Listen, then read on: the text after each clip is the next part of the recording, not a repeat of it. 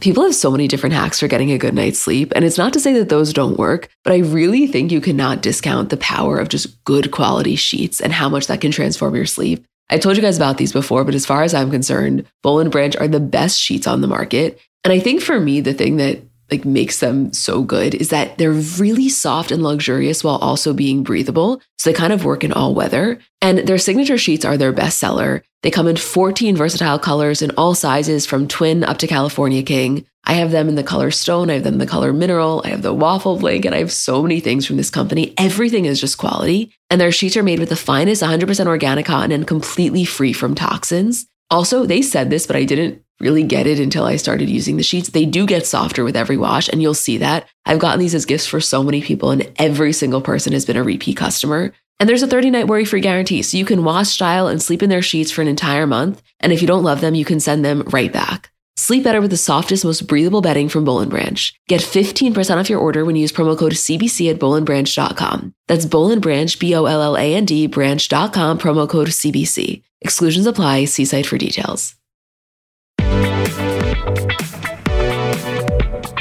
Hi guys, I'm Emma. And I'm Julie. And we're the girls behind Comments by Celebs. And welcome back to another episode of our Kardashian Bonus Show. Hey, Jewel. Hi, Em. You want to know something incredibly exciting? Tell me.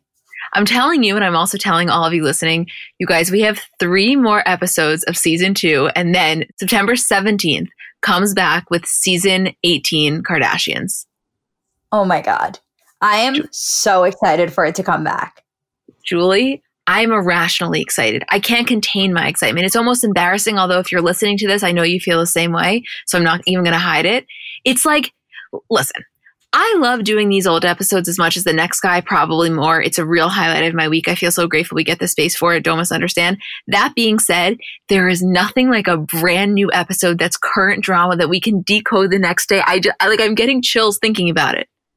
No, nothing compares. And I kind of forgot, because we've been doing these so long, like what it's like to be hearing about all of the news and then actually get the behind the scenes of it. Because like these episodes are great because they're nostalgic. Like the new episodes are so good because it's all the stories we know. And now we actually get to see like what happened behind the scenes and what's true. And like, I bet we get so much Larsa information, like so much Khloé and Tristan, like all of these things that we've been wondering about. I forget that we actually get to see them like brought to fruition.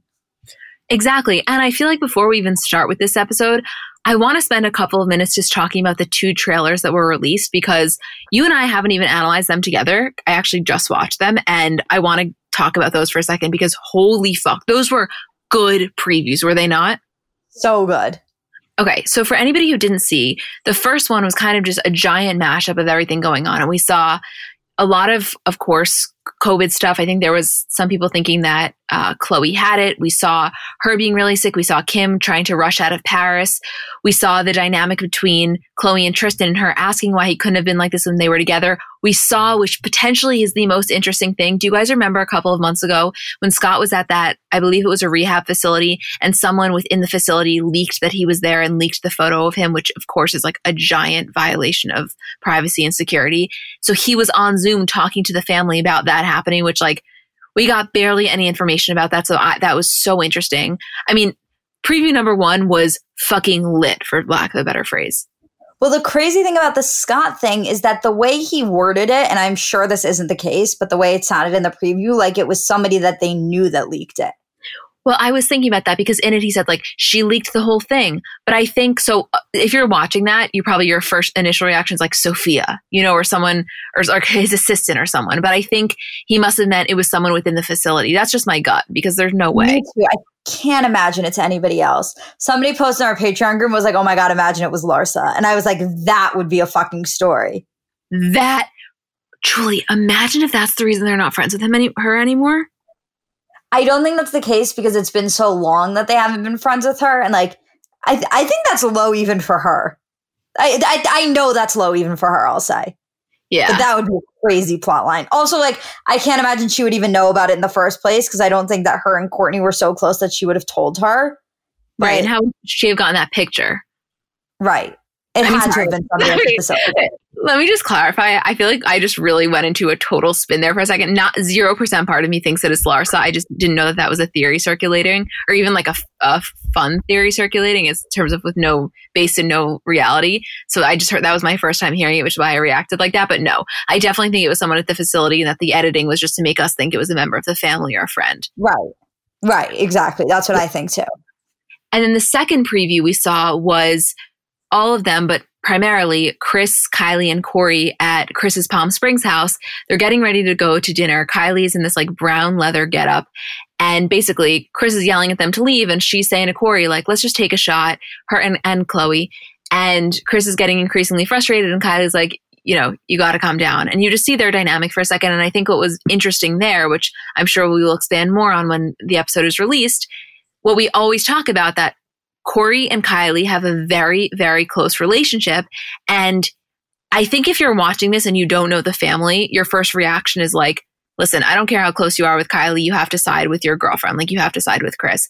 I didn't feel that way watching it because I think it was just family dynamics and in the moment type of stuff. But I did love every second of that. Yeah, I think we'll see way more when it actually comes out. It's so hard to analyze the scenes out of context because there are times where we'll look at it, like so many times where we'll do this, where we'll be like examining one thing and we'll have this whole theory about it. And then when you watch it in the actual show, you're like, oh, I was like ridiculous for even thinking that. Yeah, no, I completely agree. I hope that them being in Kris's Palm Springs house is an indicator that we'll see a lot of stuff going on there. Me too. I mean, this is like the only show where I'm excited for them to like see them through all of COVID, because there's so many shows, and like not even reality shows, regular shows, where they're like, this show will tackle COVID in its next season. I'm like, I just lived through it. Why do I want to live through it again? But with the Kardashians, I'm like so intrigued how they actually lived through it. Like, I'm so interested in seeing that side of it. Yeah, no, I completely agree. And it's also just so, you know, they had to adjust their filming to fit it. So we're really going to see the real life stuff. And I also think there's an element of it that is like, yes, clearly their quarantine is not your average person's. Obviously, they're living in these insane houses. They have all of the help. They have all the amenities. I get that. I'm not trying to compare them. But no matter who you are, there is a level of relatability to quarantine. And I think that hopefully that will come through. Just in the very small sense, if you bring it down to the lowest science of like just being in a concentrated environment with your family and your family alone. And we will see that, which I don't know. We don't get a lot of that in their individual families. Right. Oh my God, I hope we get so much of the kids. Julie, imagine like an entire scene of just North Saint Chicago, Psalm. What? No. I would die. So much Stormy content. Oh my God, I would lose it. Oh, imagine if Travis, I can't even talk about it. Yeah. So there are three more, you know how right before you were going to sleepaway camp and it was like three more sleeps till sleepaway camp. Yeah. That's how I feel. We have three more episodes, this one and then three after. And then that Friday, September 18th will be our episode. Holy fuck. I can't wait. I know. I want to try to watch the episode early and then we can release it at like 3:01 a.m. on the 18th. That would be my goal. Oh, that would be amazing. Yeah. Let's see if we can get the screeners again. Wow. Okay. You ready? Beyond.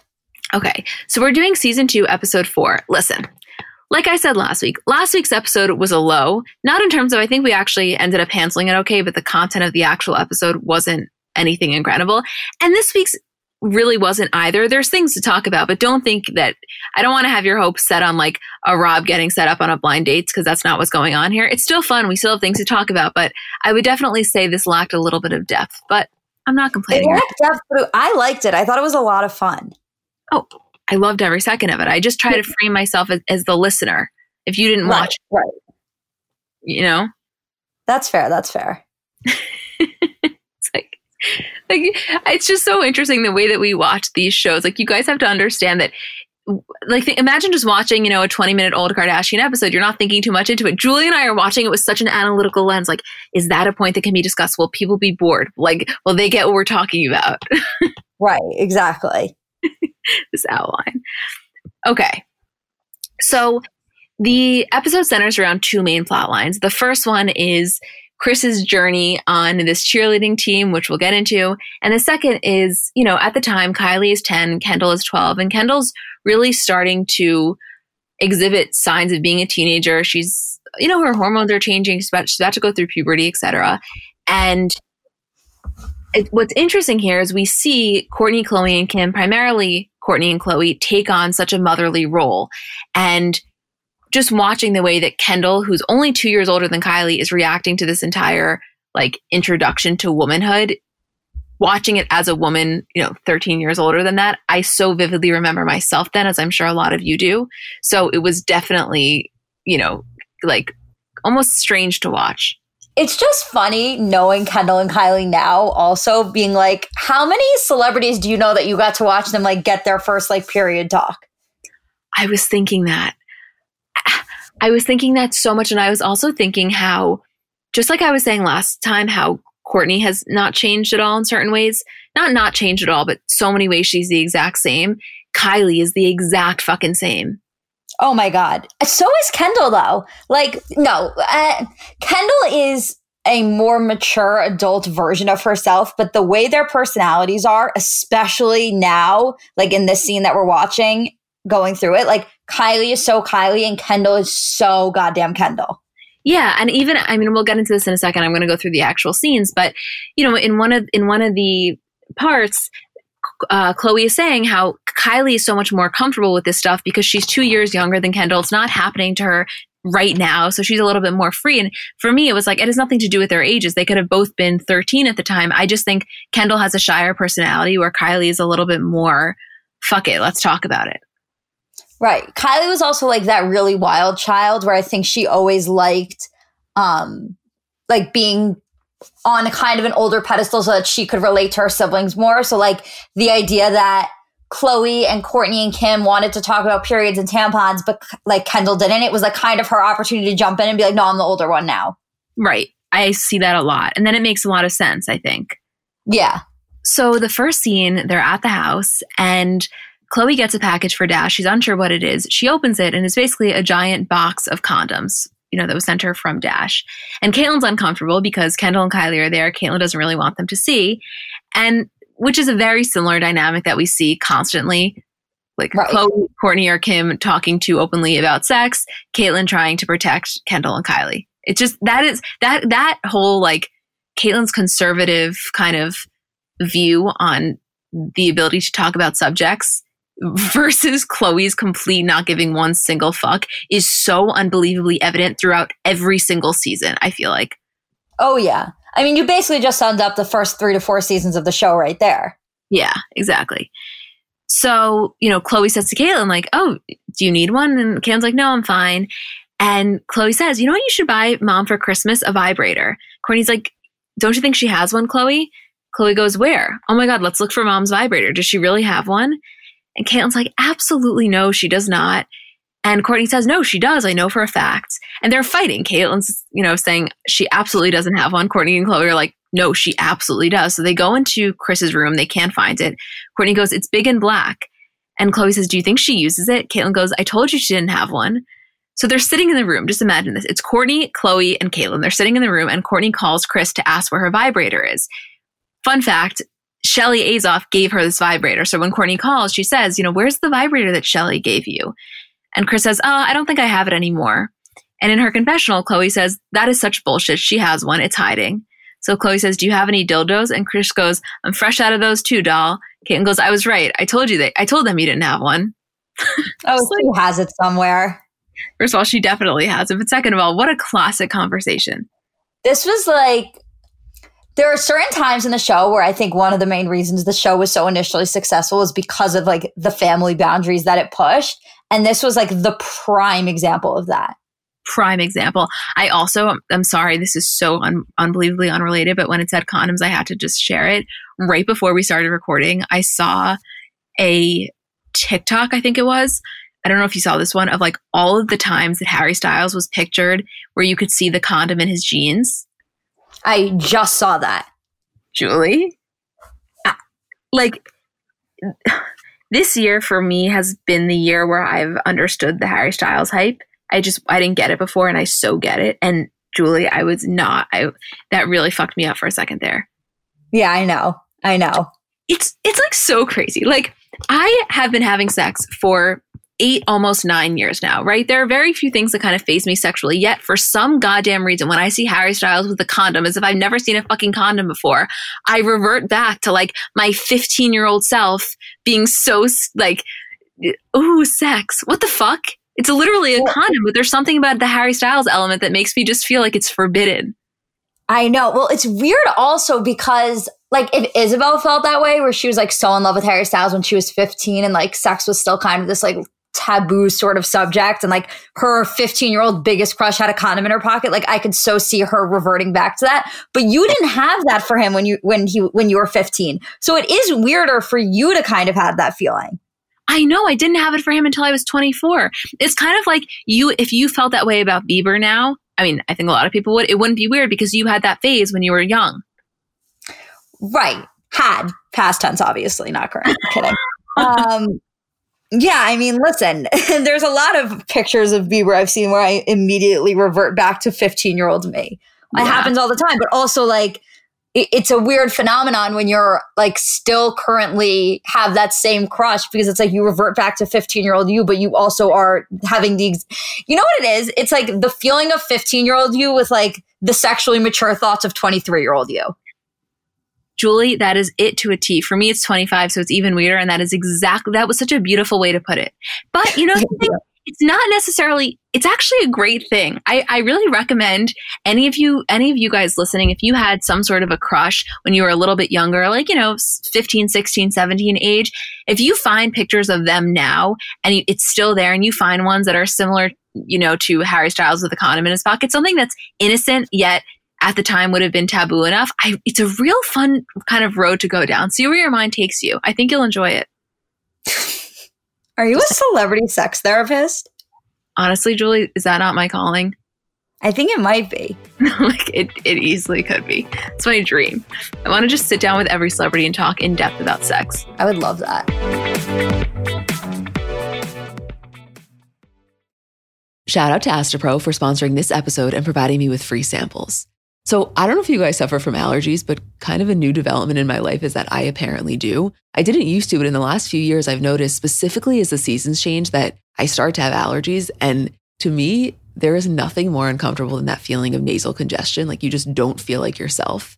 And I was really looking for something that worked because so much of this stuff doesn't work. And I found AstaPro to be really helpful. So I think it could be for you too if you deal with this kind of stuff. So AstaPro is a first of its kind nasal allergy spray. It's the fastest 24-hour over-the-counter allergy spray, and it starts working in 30 minutes while other allergy sprays take hours. AstaPro is the first and only 24-hour steroid-free allergy spray, and AstaPro delivers full prescription-strength indoor and outdoor allergy relief from nasal congestion, runny and itchy nose, and sneezing. By the way, that 30 minutes thing is real, and for me to have relief in 30 minutes is just a game changer. Get fast-acting nasal allergy symptom relief with AstaPro. Go to AstaproAllergy.com for a discount so you can AstaPro and go today. AstaproAllergy.com. AstaPro and go. Use as directed for relief of nasal congestion, runny nose, sneezing, and itchy nose due to allergies. Okay, next scene, Kris is in her office, and she gets a call from Tracy Hawkins from the Los Angeles Sparks Old School Crew Dancers. Oh, so, cool. Which, by the way, they intro it as if all of us know who Tracy is. Like, as if, ooh, Tracy Hawkins on the line. Like, what? Oh, you know? Yeah. Like, cannot believe Tracy Hawkins personally called Kris Jenner. She made it seem like it was Abby from Dance Moms or whatever the fuck her name is, you know? That's hilarious. So Kris is like, oh, hi, Tracy. Are you looking for Kim? And Tracy says, actually, Kris, we're looking for you, girl. And in her confessional, Kris says, I get this call from this woman, Tracy, who's the head of the Old School dance team, a group of over 40 women who dance at halftime for the LA Sparks basketball game. So Kris says, so what do you want me to do? Well, we would love for you to come and audition. And in her confessional, Kris says, like, I'm going to be a cheerleader. I wanted to be a cheerleader in high school, and right before cheerleading tryouts, I got a bad grade on my math test. When you get bad grades in high school, you don't get to cheerlead. So I missed out on that, but right now I've got another shot at it in life. I love when you get to fill out your high school fantasies. Yeah. Again, yes. Is this whole thing most likely scripted? Abso-fucking-lutely. Did it make it any less enjoyable to watch? Not at all. I don't know. It felt real. There was something about Kris being able to be a cheerleader again that really hit home for me. Yeah, it gets exciting. I don't know. It gets the blood going. So, you know, Kris says to Tracy, I'm going to call you back. And in her confessional, Kim says, when my mom tells us that she's going to audition to be a cheerleader, we're thinking she's absolutely psycho. She's like way too old to be wearing short skirts and dancing. So Kris is telling them how she was inquiring about the uniform, and the uniform is black spandex. So they're all kind of joking about the fact that Kris is going to have a camel toe in these spandex. So Khloé says to Caitlyn, do you know mom has a camel toe? And Caitlyn goes, what's a camel toe? And she kind of moves her finger as if to think it was a toe that has like a hammer toe. And they're all laughing. Courtney goes, you know, when it goes up your crotch. And Caitlyn's just not having it. But I don't know. It just made me laugh. Seeing Caitlyn get a little squirmy is so funny to me. It's also funny that Khloé, who has become now notoriously associated with camel toes from her own doing, she's the first one to say, like, listen, that's going to happen anytime I'm wearing leggings. For her to call out Kris, I wanted to be like, just give it 5 years. You are going to be the Kardashian face of camel toes, fully self-imposed. Right. That's so funny. Yeah. I never really, maybe this is just naive of me, but I never really understood the big deal about a camel toe. Like, are we supposed to be pretending we don't have vaginas? No, I don't know how to compare it to that, because you could say it's like a gray sweatpant vibe for a guy. It's not as attractive as that. You know what I mean? That's the point that I was just going to make. Why is it that when a guy wears gray sweatpants and you see his bulge, there's memes about it? John Hamm walking on the street, Scott Disick walking on the street, you see his little bit of bulge, everybody's dying. Meanwhile, a girl has a camel toe and it's looked down upon. It's the same fucking thing with nipples. Because here's the thing. It's a little frowned upon when you like, when your nipples are like really hard and you're like at a meeting or something and everyone's like, why aren't you wearing a bra? For the most part, like if a guy were to see it or like another girl were to see it and like be like, oh my God, that's so hot. Like a camel toe, most people don't look at it and say that's hot. That's what I was saying. But I was making the comparison of like realistically, what's the big difference? Yet they're viewed in such different ways. And by myself too. I'm the first one to have my nipples out. I don't give a shit. I won't wear a bra if my life depends on it. But at the same time, you're right. I probably, if I'm wearing hardtails or something, I'd elect not to have a camel toe, and I typically don't. But why do I care? Why are we so shaped?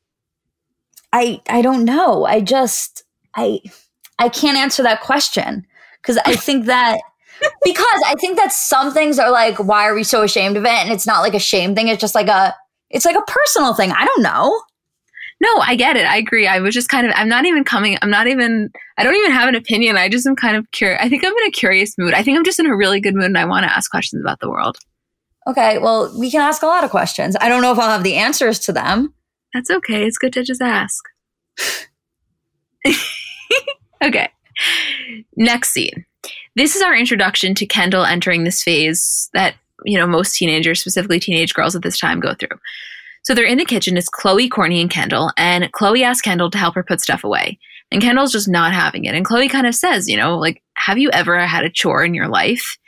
And you can see Kendall's very much being a brat. And Khloé says in her confessional, normally Kendall is so helpful, so it's kind of weird to see Kendall just kind of spaz out. So Kendall goes into her room and Kim's there on Kendall's computer. So Kendall's like, you know, what are you doing? Kim goes, oh, I'm just looking for pictures I downloaded. Kendall says, you can do that later. Get out. Haven't you read the sign on the front of my door? And the sign says, warning, Kendall's room. Leave me alone. I don't care. Shut up and go away. I have to get one of those. I know, you literally do. And in her confessional, Kim says, I'm just really shocked that I see Kendall having more of an attitude than I ever would have imagined. Kendall now is in Kylie's room. Kylie's telling her to get out. And Khloé in her confessional says, I just think Kendall's going through that teenager time where she's coming into her own. And it's awkward and she doesn't really know what's going on. Khloé says, maybe she's about to go through that womanly change and become just like us. Kourtney says, probably. And Khloé goes, Kylie, do you know what a period is? Kylie says, yeah, when blood comes out of your vagina. And in her confessional, Kourtney says, Kylie being younger than Kendall is actually more comfortable talking about women issues. And Kendall seems a little bit more uncomfortable talking about those kind of things. So Khloé takes out a pad and a tampon. She's showing Kylie, asking Kylie if she knows the difference. And in her confessional, Khloé says, I know if a 10-year-old had these questions, obviously a 12-year-old must. So I feel like I should be forcing Kendall to sit down. May I bring up the 2 points I'd want to have your opinion on? I'd love for you to. Okay, the first question that I wanted to say, or more so a comment, but I think you'll agree, was just how much Khloé immediately and inherently takes on this role of a very maternal figure in Kendall and Kylie's lives, not because they're lacking that in Kris, just because I think that it brings her a lot of joy. Yeah. I think it's also just instinct for her. Mm-hmm, totally. And the second thing I wanted to say was, you know, I think in the scheme of things, Kendall and Kylie, looking back on this, I'm sure would be totally fine. They're grateful for having these memories filmed. But I couldn't help but feel a little bit like, that was me at 12. I don't know if I'd want that on camera. Did you feel that way at all? Yeah, I did feel that way, but I also think that had they had a really big issue with it and said, like, I absolutely don't want this, please take it out, they would have. Totally. So it seemed like it was like, I don't know. I guess at 12, it always seems like a much bigger deal than it actually is, because retrospectively, I'm sure they look back on that and think it's so funny in the moment. Yeah, I'm sure Kendall was mortified. Yeah. So true. I also wonder if these are the types of things that have made them more comfortable as they've gotten older, just with fame in general. You know, there's something different about becoming on a reality show when you're in your 20s versus when you were literally 10 and 12. You just get a more sense of comfortability with it. Right. Or it could have the opposite effect. Like, I think with Kylie got so comfortable with fame because I think it was in Kylie's personality too. And I think with Kendall, it went the other way where she maybe wasn't so comfortable with it. And then as time went on and as she was more exposed, she like kind of reverted back and was like, I'm not so comfortable with it anymore. Because remember, as it goes on, Kendall's really like not down for a lot of things. Like, she gets really embarrassed easily, really shy easily. And I wonder that if like being exposed to it so early is the reason why that happened, and like Kylie being exposed to it so early is the reason why she went the other way, or if it's just their personalities and it would have happened regardless. Yeah, I think it may be the latter. But, you know, I'm thinking about something. Do you remember in that episode, it was right when Kylie was buying her first house, I think, and they're all sitting there and Kylie says to Kim and Kourtney, you know, I know that I was not meant to be famous. And Kourtney agreed. And Kim couldn't relate. She was like, I absolutely was. And I remember watching that. And even now watching it back and being like, listen, you know yourself way better than I do. But as a spectator, I feel like Kylie out of all of them was, besides Kim, was the most meant to be famous. So it was so confusing to me that she had that outlook. And that's not, like, clearly she knows herself better than any of us do. But I remember feeling thrown off by that statement. Yeah, I think that was, I don't know. Part of me thinks that's just a phase that Kylie went through, or something that she felt like she had to say, or something about like the confusion of feeling famous when she doesn't think that she should actually be famous. But I do think that as time has gone on, like Kylie is clearly like clear and away the one that was meant to be famous, possibly even more so than Kim actually. That's interesting. I don't think more than Kim, but I think almost equally. I think the thing with Kim is that Kim was meant to be famous in the regard that like that was what she wanted and that's what she was worked for. And she obviously has that star power. Kylie, to me, is just like, it's so effortless for her. Mm-hmm. Well, I don't know. You know, there's a part of me that feels... I mean, I obviously agree with you. I think, though, if I was using the word effortless, I would use it for Kim. And for Kylie, I think that I would use it, I associate the fame more with the extravagance. And I don't only mean from a financial perspective. I'm just saying she likes to do things big. And I think that when you're famous, a lot of the times that can come with the territory in terms of you can have a ton of fucking money and not be famous and still do things extravagantly. But I think she likes the hype around her extravagance, which comes with the fame, also comes with the money, because if she wasn't this wealthy, but was just this famous, the extravagance wouldn't be at this level. But I don't know. Right. There's a part of me that just feels like it's so, you know, Kim doesn't have to try to put on this persona. I genuinely think from the days of closet organizing, or from the first season, the first time she was on her confessional, I think that fame was so her goal. So yeah, you're right. I don't know. It is interesting to look back at. It's kind of one of those things where you could also argue that like Kim's isn't, like in my mind, Kim's wasn't as effortless because it couldn't have been. Like Kim had to be the one to set the scene for them to be famous. Like she had to work hard to continue to do it.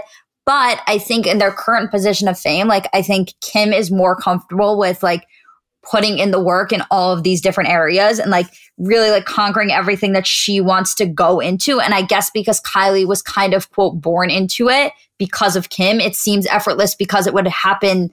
It's not like there's something that she set out to do that put her into this position. It was like Kim was famous and Kylie not like rode on her coattails, but was famous by association. And I think people were just drawn to Kylie. Like if you remember Kylie from the Tumblr days, like God. Remember there was that whole thing where like Kim was reaching out to Kylie about how to be cool and how to be relatable because Kylie was the one that people were flocking to because they thought she was so cool and her Tumblr was so cool and her look and her outfits and all of these things that she had put together and this persona that she had put out were so cool just because it was who she was. And Kim was like constantly really trying to match up to that. You are so right. You are so right. I think, first of all, I remember those days so vividly, as I'm sure everybody who's listening does too. That was when Kylie had all of the Cartier bracelets on her hands at once, on her wrists at once. That was when she had a little bit of green hair. Those were the days. Those were seriously the days. And I remember that very vividly. Those were also when she was, it was more so her, Stas, Jaden, Smith. You remember those a little bit more? Right. But you're right. I think that I was referring to effortless more current day if I had to choose, but you are absolutely right because on the rise up, Kim's was a lot more calculated. And I don't mean that negatively. It was her goal. She was the first one to say it, whereas Kylie kind of just almost glided into it. Right. And the last thing I'll say about it is that it's a really interesting discussion about the way the two of them have profited off of social media and what social media has done for them. Because when you look at Kim, Kim was like the pioneer of using social media. Like, remember there was that thing with Ryan Seacrest, like texting him being like, you have to get on Twitter. You have to get on Twitter immediately. Like all of like the way that you think about how stars use social media, kind of Kim was the pioneer for that because she was the one that really invented herself as being this like social star. But it was Kylie that really learned how to use that to her advantage. Whereas like Kim was the pioneer, she started it, and Kylie was the one that you associate with it now. Totally. Because Kylie is also was so from a marketing angle. Right. Like Kylie Cosmetics is, that entire brand, her entire fortune is a result of Instagram and Snapchat stories and her ability to connect with people on those two things. She never had campaigns when she was doing it in the early days. Right. I mean, I do think a lot of that comes from, and this is not to discount Kylie at all because she clearly has a lot of talent, but if I'm talking about the Kim versus Kylie when it comes to making the social media appealing versus just existing on it, I do think some of that, at least in the beginning, came from age. You know, Snapchat was something that was much more closely associated with Kylie because that's the way that she communicated with her friends, whereas I don't think for Kim it was as consistent of a medium early on. No, of course. And that's kind of the whole point is like Kim had to navigate a medium that she wasn't familiar with or used to and brought other people onto that and shared her life through that. Whereas Kylie was really the one that shaped the way we use it as it exists today. And I know that's a big compliment to give and that's not how I mean it. Like not all of us as it exists today. But in terms of marketing and selling and influencer, a lot of that is really associated with Kylie. No, it is. I think you can hate the Kardashians and still be able to admit that the marketing power is on another level. Right.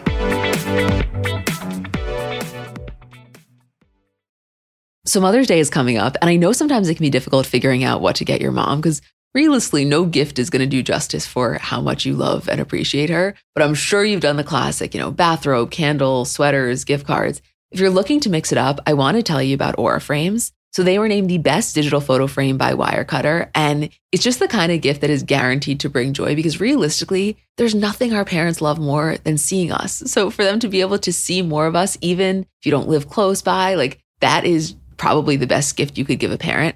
They're Wi-Fi connected. They come with unlimited storage so you can share as many photos as you want from your phone to your mom's frame. And it's easy to set up. It takes about 2 minutes to set up a frame using the Aura app. We have one in my kitchen and every time my dad comes down for breakfast, like it just makes him so happy. There's pictures of me and my parents when I was little, pictures of my grandparents. Like I think as a parent, you never get sick of that. And it's just the kind of gift I know she will love.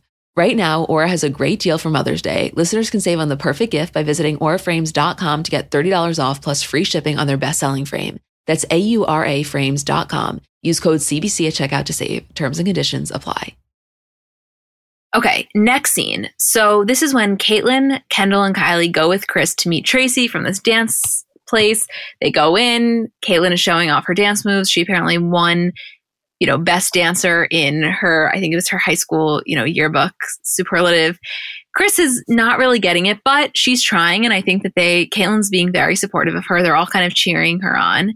And, you know, this is going on. I'm not going to get into all the details of the scene, but you can very much imagine it. There's Kris, she's doing this routine with these other women over 40. And Tracy basically says, you know, we think you're a great dancer. You have great charisma, but you need a little bit of work, a little practice. We would love to have you at our game, but would you be willing to practice?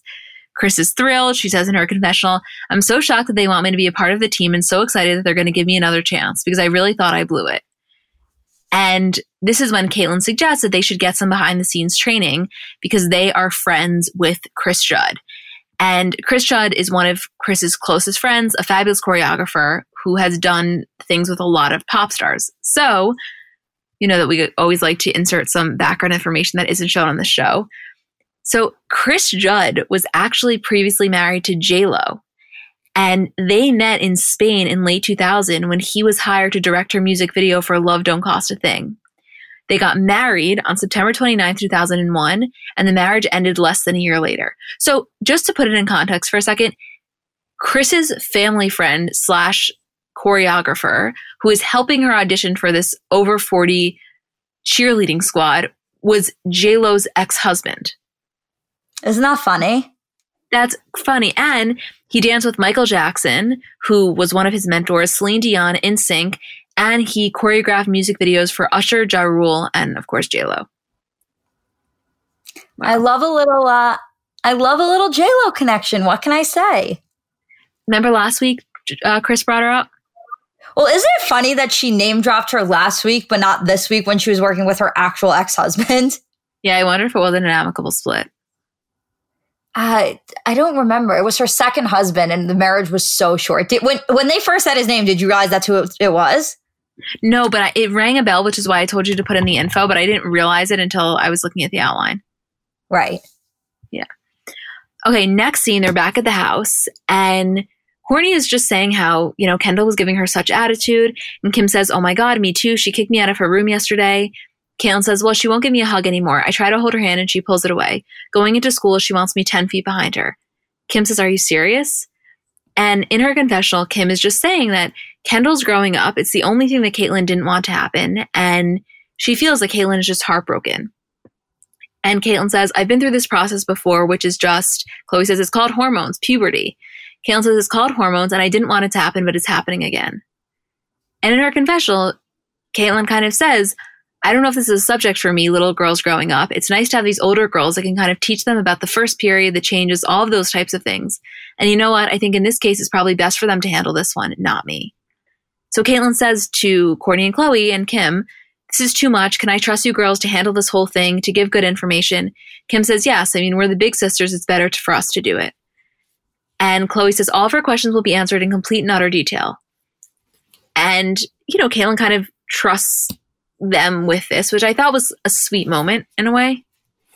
Yeah, it was sweet and also made sense. Like, also, if Kendall is so uncomfortable by it in general, like her parents being the one to bring it up, especially her dad, was not going to be the way to go. No, I totally agree. Nothing wrong with doing it this way.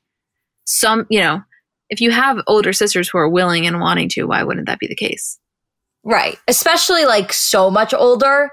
Where, I don't know, I feel like it makes a difference when they're that much older because it doesn't feel like it's just like your older sister telling you something. It's like they obviously have the experience and has had it for a while, but it's not quite your mom, which most people like don't really get the perk of having siblings that much older. So I feel like taking advantage of it in this case was like such a no-brainer. I had a family friend growing up who had half siblings who were 20 or so years older. And I remember always just being, I mean, I'm an only child, but I do remember always being so jealous of that, wishing that. I just think there's something cool about that. It's like you kind of get the best of both worlds in a way. Ugh, I was always jealous of people with older brothers. Oh my God. Same. If I could have chose one sibling, it would have been that. Well, yeah. Because like the older brother's friend is always like the fantasy. Like I had a fantasy about a sibling situation that I couldn't even possibly ever have. Yeah, true. Same. So Kris starts practicing with Kris Judd and she's trying to get it. She's doing it. She's actually getting a little bit better. And of course, she dramatically falls over when she's doing her hops. Kendall and Kylie are in the gym. They run over. She's saying she fucked up her knee. Kylie runs to call 911. It's very dramatic. And she said something in her confessional. Kris says, just as I feel like I'm getting all the moves down and all I really need to do is put it together, one after the other, I fall. And I just get really mad. It's like I have all this anger towards my own body for kind of giving out and I don't have any control. The reason that I wanted to just mention that is because I think, one, yes, I think this whole scene was dramatized, etc. But there is a point there that I want to make, which is that I find this happens a lot with people as they age, or at least I've noticed it with my parents and with members of my family or my parents' friends, where it's this feeling of like, I'm so grateful for my body for being with me and sticking with me and getting older, yet the way that I feel inside does not match the way that I am physically. And so when she said, I just have so much frustration towards my own body, I don't know why, like I got emotional about that for like a quarter of a second, because I hear my dad say those things all the time. You know, in his mind, he feels 25, but he can't open a pickle jar because the arthritis in his hands is crippling. So I don't know. I know that's like a really dramatic thing, but I felt like she had a moment of that. No, I get it. I mean, I'm 23 and my body is 80, so I totally get it. You know, she's not kidding, you guys. It really is. Yeah, it really is. Julie's back. It's a thing. Yeah, I mean, yeah, there's like a Full Metal Rod in it. So yeah. Yeah. Julie, you know it's going to be a bad day when Julie wakes up in the morning and you see that hand, that right hand go to her back, and that's when you know. You know the walk to the bathroom that's like. Oh, I know I mean, I take that walk every morning. Usually it gets better throughout the day, but there are some days, if it's raining, forget about it. I can't even move. Yeah. My hip, my knees, my back, everything. I can't get out of bed. No, it's a real thing. So basically, they decide that she's just going to lie down, see how it feels, and evaluate the situation later. Okay. Next scene, we're back at the house, and Kendall's laying in bed eating spaghetti, and Khloé says, Ken, do you think something's going on with you? I think you're just going through hormones. Do you know what hormones are? Kendall says, yeah, but I don't even think it's happening right now. And in her confessional, Kourtney says, we're trying to get through to Kendall, but she does not want to have anything to do with this conversation. And Khloé says to her, we wanted to teach you, you know, in case we're not here, you're at school, we want you to feel comfortable. And Kourtney says, and it's an embarrassing subject. Like I said, I got my period when I was 11 and I never told anyone for a year. We don't want you to be like that. We want you to be able to talk to big sisters if you don't want to talk to mommy or daddy. And in her confessional, Kourtney says, we need to find a way to teach this to Kendall so she's prepared. These are the facts of life, and comfortable or not, Kendall's got to hear it. Can I tell you something I thought, and I'm curious if you felt the same way? Yes. When Kourtney was saying how she got her period at 11 and she didn't talk to anyone about it, it was in that moment that it hit me of like, oh wait, Kourtney was the firstborn. I always forget that. Oh really? I never forget that. Yeah, I just forget because it also made me think of why, like she would have been like this to, I mean, clearly anytime she had siblings, the same way Khloé and Kim are, but I think Kourtney even wanted to be more because she didn't have that, because it's not like she had older sisters there. Right. Totally. I mean, the other thing with Kourtney and Kim, though, is they're so close in age that they kind of went through everything together, presumably. So, like, yeah, she didn't have anyone to guide her, but she did have somebody, like, right there going through it together. Right, right.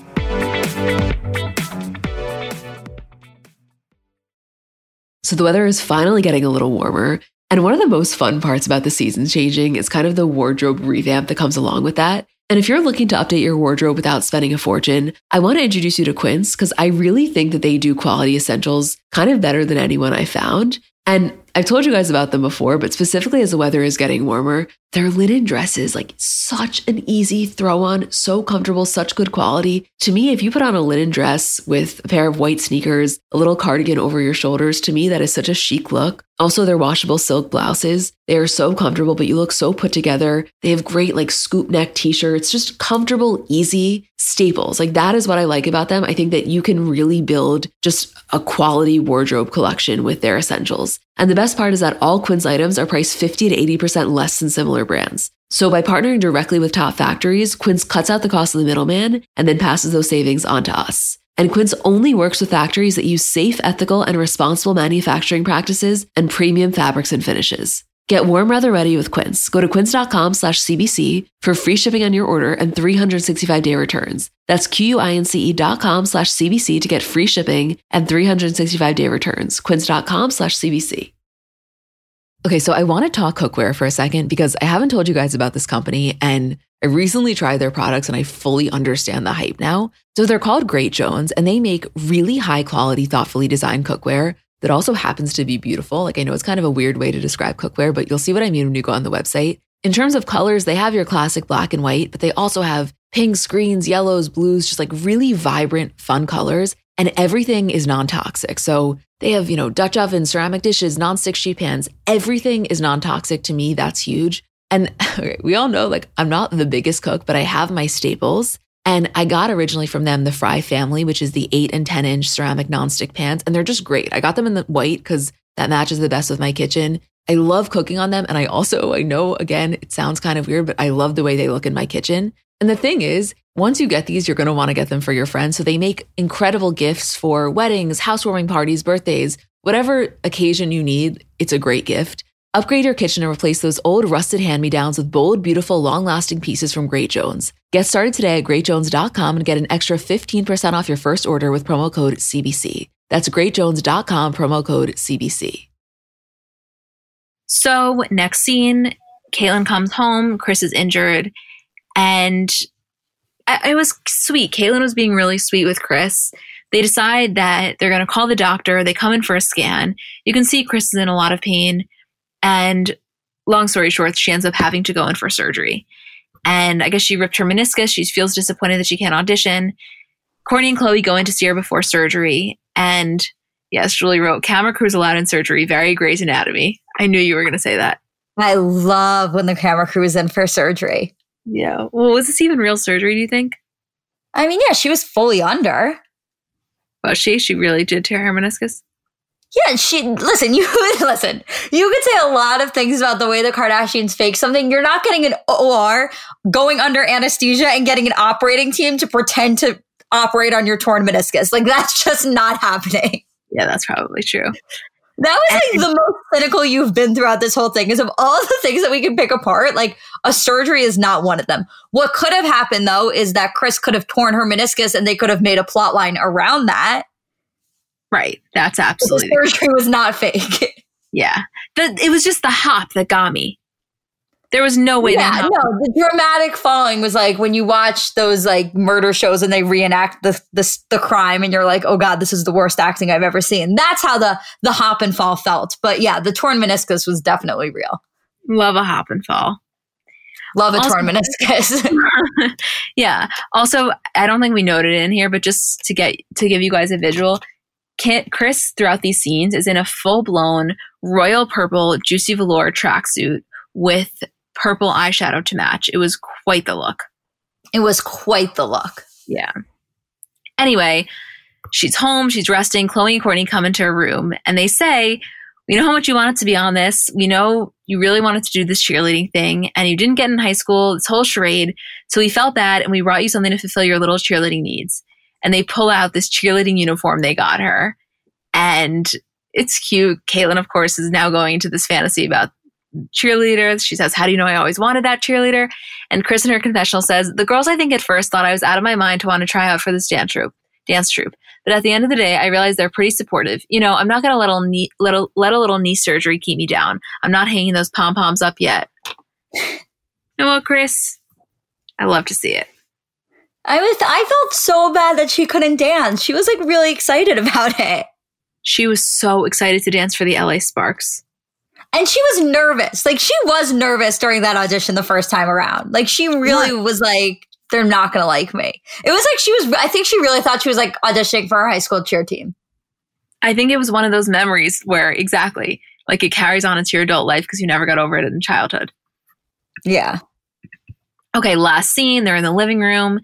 And basically, Khloé and Kourtney are really deciding they're going to give Kendall this lesson whether she wants it or not. So she tells Kylie, come in, you're going to be my assistant. Khloé says, okay, well, Kimberly and Kendall, just so you know, Kylie was asking a lot of questions about periods. And in her confessional, Khloé says, the time has come to talk to Kendall and I could just tell Kendall is so uncomfortable. So this is nothing to be embarrassed about. This happens to every girl. And she's telling her when she first starts her period, you use a pad. And you can see Kendall's squirming. And Khloé says in her confessional again, she says, Kendall's squirming and just kind of sinking back into the couch. She's trying not to look in my eyes. She's trying to just look down at her hands, which you can see Kendall's visibly uncomfortable. Yeah, it's cute though. She's it's so uncomfortable watching this. So uncomfortable, but I think also interested. Like, I do think when you are that age, even if you don't want to talk about it, there is a part of you that wants to know because you know that it's imminent and you want to at least feel prepared, I think. Yeah, I think so too. I think that people are more comfortable. I don't know. It depends. Some people are like a lot more comfortable just like having their friends explain it to them and like talking about it with their friends versus like having somebody to like sit down and actually like go through everything and explain it to you. Yeah. My experience was a traumatic one. My mom, it was like the first time that my mom had cancer. She was going through chemo. She couldn't get out of bed. It was Rosh Hashanah. She couldn't go to temple. I got it. Our housekeeper had to go out and get it from, like, go out and get me, I think, pads or tampons. I had no idea how to do it. My mom was like fully out in her room and I had to like go to temple, like having no idea how to put this pad in the entire time, thinking that I was bleeding through the seed. It was such a, it was really a traumatic experience for me. That is a really traumatic experience. Yeah, also, like, we are so fucking Jewish because I got mine for the first time at Jesse's bat mitzvah. What were you wearing? Do you remember? I don't remember, but I remember, is this a Jewish thing or is it like everybody does that where you get slapped in the face? I don't know. Carol slapped me. At luncheon, I got like slapped in the face 40 times. Yeah. I was like, I'm like, obviously my mom had no idea, like the next day or like a couple of days later when we were doing it, like my mom has no idea of the Jewish traditions. We're at Carol's house and my mom, of course, and now she's like, you know, Emmy, tell her. So I'm like, oh, yeah, Carol, I got my period. She's like, oh, God, Mazel Tov, and she comes over and like slaps me and my mom's like, what? She's like, you didn't slap her? Oh my God, my mom slapped me, everyone fucking slapped me, the whole bat mitzvah knew about it. And then the funniest thing was that I think I got it at Jesse's bat mitzvah and then her little sister got it at my little sister's bat mitzvah. Oh, you know, it's nice. It's like you carry on the tradition, you know? Yeah, it's a legacy. So Khloé is saying, okay, once you become a little more comfortable with your body, what do we have, assistant? And Kylie pulls out a tampon. And Kourtney's saying to Kendall, I know it looks like it hurts. It doesn't hurt. They are putting the tampon on water to show how it works, to show how it comes out as a flower. And in her confessional, Kourtney says, Kendall's a little bit uncomfortable with the subject, but I think that either way, she definitely learned something and knows that she can always come to us when she has any questions. And I think, you know, Kendall's starting to get a little bit more comfortable. And Khloé says, okay, sex ed is not over. We're going to watch some home DVDs. And it was I honestly, when she said sex ed isn't over, we're going to put on some home DVDs, I straight up was like, do not put on Kris and Caitlyn's sex tape. Oh my God. God for fucking bit. Or Kim's. That would have been really educational, actually. Yeah, could you fucking imagine? That would have been so fucking funny. I know. So they put on Kendall's birth video, which again, something that I really admire about Caitlyn and about Robert Kardashian is that they are so committed, which I think a lot of dads are, to just filming the fuck out of everything. But I personally, my mom's delivery room experience wasn't filmed, and I thought this was really nice. And in the video, Caitlyn's, you know, saying, okay, Kendall, this is your birth video. There are your sisters, Kourtney and Kim. I know they look old now, but when you watch this, you're going to say, I can't believe they were so young at the time. And they're all sitting around watching, and you can sense they were really watching it for the first time in a while. It was such a nostalgic feeling. And Kris walks out. She's in her crutches. They're all kind of gathered around the television. And I think that I thought it was a really nice way to end. Again, it was a very kind of Full House situation, but it was just sweet. And you see Caitlyn at the end of the video saying, okay, Kendall, you made it home from the hospital. There you are in your little bed. You finally made it. Now all you got to do is grow up. And remember, when you're a teenager, okay, I'm still your friend, okay? Oh. And Kendall gets up and gives her a hug. That was so sweet. That was very Full House. All of these episodes are. It can be the raunchiest, nastiest episode, the dirtiest shit. Whatever they're doing, it will always end with some very wholesome moment. Do they still end like that? No. I think it, what do you mean, no? Last season ended with fucking Kourtney and Kim beating the shit out of each other. To be continued. Where I'm from, that's wholesome family moment. So yeah, I don't know. It was sweet. It was heartwarming. I loved it. I don't know. What else could I say about this? It was great. Was it the craziest, most riveting thing I've ever seen? No, but did I have the time of my life? And was this a cathartic experience to recap it? Absolutely. I felt like it was a very relatable episode. The period part, not the cheerleading part. I obviously was not a cheerleader. Obviously, same. But yeah, no, me too. Is there anything else that you would like to mention? No, I think that's it. I'm like, I know that we still have a couple more episodes, but I am so fucking excited for the new season. I know. Literally tell your friends, tell your moms, tell your dads, tell anybody that you know, because guys, I want the first recap of the first season to be one of our highest episodes. Like, I just want everyone to share the same hype that we feel. I really feel that way. I think they'll feel it. I hope so. Okay, we love you guys more than anything. Thank you, as always, for listening, for being here for us, for letting us do this. It's the best job ever. If you feel so inclined, if you want to leave something positive, then we would love a review. If not, totally get it. We love you guys, and we will see you on Monday for our regular episode.